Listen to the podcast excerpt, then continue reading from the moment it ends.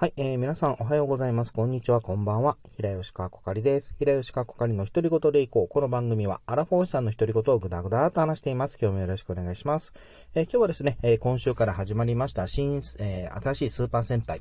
アバタロ戦隊ドンブラザーズの第1話の感想会行ってきたいなと思ってます。あ見た感想としてはですね、あのー、まあ、鬼シスター、あのー、紀藤遥ちゃんが言ってたように、あの、もうわけわかんねえ。もうこの一言に尽きる内容でした。うん。あのー、まあ、情報が多いというか説明があまりない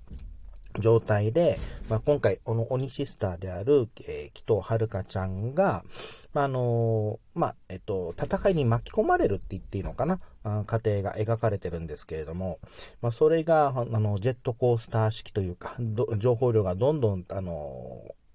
追加さ、どんどんどんどん情報が積み重なって、あの、情報がもう、えー、出てきて、で、あの、まあ、説明することも、あの、説明する、えー、シーンとかもないので、もう何が起こってるかわからない。だけれども、あのー、まあ、えっ、ー、と、はるかちゃんが、まあ、鬼シスターとして変身して戦ったりとか、あとその、まあ、えーど、桃太郎ですね。が、あの、ロボット戦で、あの、あ、えー、ドン桃太郎、まあ、ドンブラザーズ3人ですね。えー、ドン桃太郎、えっ、ー、と、キジブラザー。で、えっ、ー、と、鬼シスターの3人で、まあ、敵を撃退して、で、その敵対した、えー、敵ですね、が巨大化したのに対して、あの、ドンモモ太郎が、まあ、ロボ戦、あのあの、ドン全海王ですね、というロボ、あの、ロボットで、まあ、撃退するっていう流れが、もうジェまあ、ある意味ジェットコースタージェットコースター感覚であって、まあ、あの、映像的な部分はもう見応えがたっぷりなんですけれども、あの、お話的には何が起こってるかわかんないという感覚。あれは結構新鮮だった印象があります。まあ、あの、まずその、主人公、まあ、レッドがですね、あの、まあ、巻き込まれて、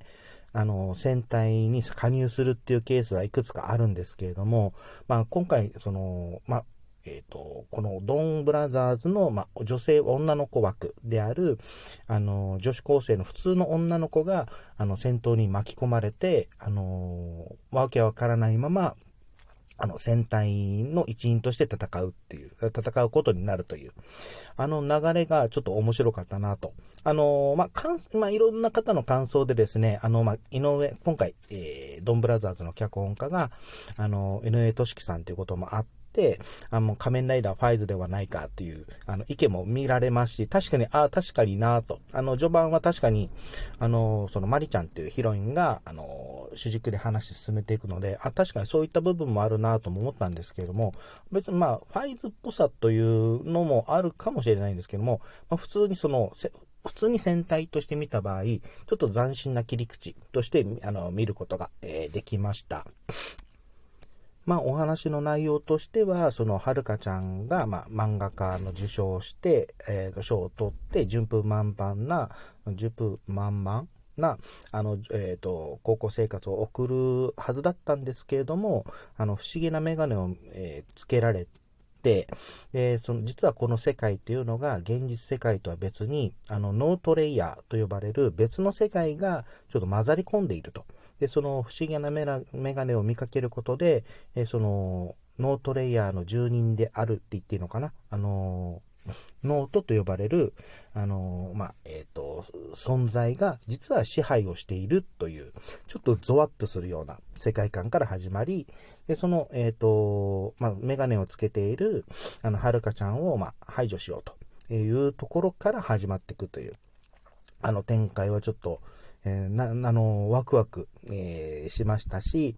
まあ、その中で、えっ、ー、と、はるかちゃんが、まあ、桃井仁という、えー、人物ですね。あのまあ、今回のレッドである、あの桃井太郎の、えっ、と、お父さんにあたるんかな？の、育ての親だ、にあたる人物から、あの、桃井太郎を探せっていうことで、あの太郎を探すっていうまあ、戦いながら太郎を探すって話が、まあ、序盤の流れになるのかなと思うんですけれども、そこがどうやってお話と、まあ、序盤の展開だと思うので、どうやって持っていくのかなっていうのは楽しみですし、あとその桃井太郎っていう主人公ですね、あの、出てきましたけど、の、えっ、と、縁を、ま、意識するっていう、まあ、嘘をつかない、えー、青年ということと、あと、まあ、今回その、桃井太郎が、その、運送業をやっている理由として、あの、縁をつない、あの、まあ、幸運を呼ぶという、あの、せあの自分は幸運を呼ぶことができるみたいな言い方をしてたんですけれども、まあ、それによって、その実際訪問先に行った、あの司法老、えー、司法老人の、まあ、男性ですね、あの、霜降り明星の聖夜さんが、あの、えー、演じられてましたけれども、えー、そのキャラが、その、桃井太郎と、まあ、えっと、縁を結んだことで、ポジティブ、ネガティブからポジティブに変わって、あの、やる気が出るっていう話とか見たときに、あ、このキャラクターがそういった、まあ、いわあ、あと、まあ、話の中でですね、悪縁は、えー、切る、断ち切るに限るといったセリフとかもあるように、まあ、このキャラクターが、まあ、何かしらの、まあ、縁、まあ、縁を結ぶだったり、まあ、今回このドンブラザーズっていう世界が、まあ、何かと縁という言葉を、あの、使っているので、まあ、あの、最初の、あの、冒頭のはるかちゃんが、その、えー、まあ、途中でですね、あの、順風満帆だったはずの、えー、学園生活が、あの、まあ、どん底になってしまうと。あの、漫画家、まあ、自分の漫画が実は盗作、えー、えー、まあ、パクリですね、疑惑があるとか、あの、まあ、それによって学校のその仲間からちょっとはぶられるようになるとか、そういったあの人生の、まあ、えー、どん底ではないんですけども、落ちてしまう。っていう、まあ、いわゆる悪縁につながったっていうのかな、というところがあるので、まあ、そこからどう、あの、巻き返していくのかっていうのも、ちょっと一つの見どころになるのかなと思います。あと、見どころっていうと、ロボ戦ですかね。うん。あの、まあ、今回、ノートレイヤーと呼ばれるもう一つの世界の、が、まあ、戦いの舞台になるんですけど、主にロボ戦ではですね、まあ、そのロボ戦のそのフィールドとか見たときに、あの、特撮のグリッドマンだとちょっと思ったんですけれども、あの、電脳超人グリッドマンという、あの、東映特撮のあ、東映じゃない、え、つぶらや特撮、あの、ウルトラマンですね。あの、最近はあの、アニメで、あの、グリッドマンとか、ダイナゼノンといった作品がありますけれども、あれの、まあ、原作になる作品で、まあ、電脳世界の、まあ、トラブルとかを、まあ、あのー、解決する、まあ、グリッドマンっていうハイパーエージェントだったかなで、キャラクターが出てくる話があるんですけれども、まあ、そんな感じのイメージがあって、まあ、今回その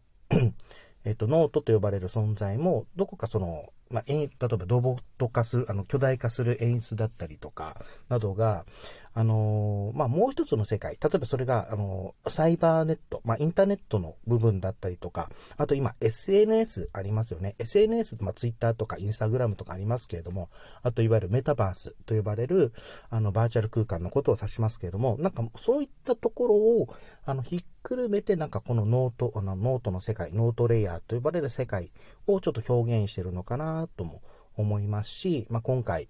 あの、あまあ、変身するヒーロー側ですね、アバタロー戦隊っていうのも、にもあるように、まあ、アバターがテーマになっているって部分もあるので、まあ、そこのあたりを今後どう表現していくのか、テーマとして織り込んでいくのかっていうのはちょっと見ものかなと思ってます。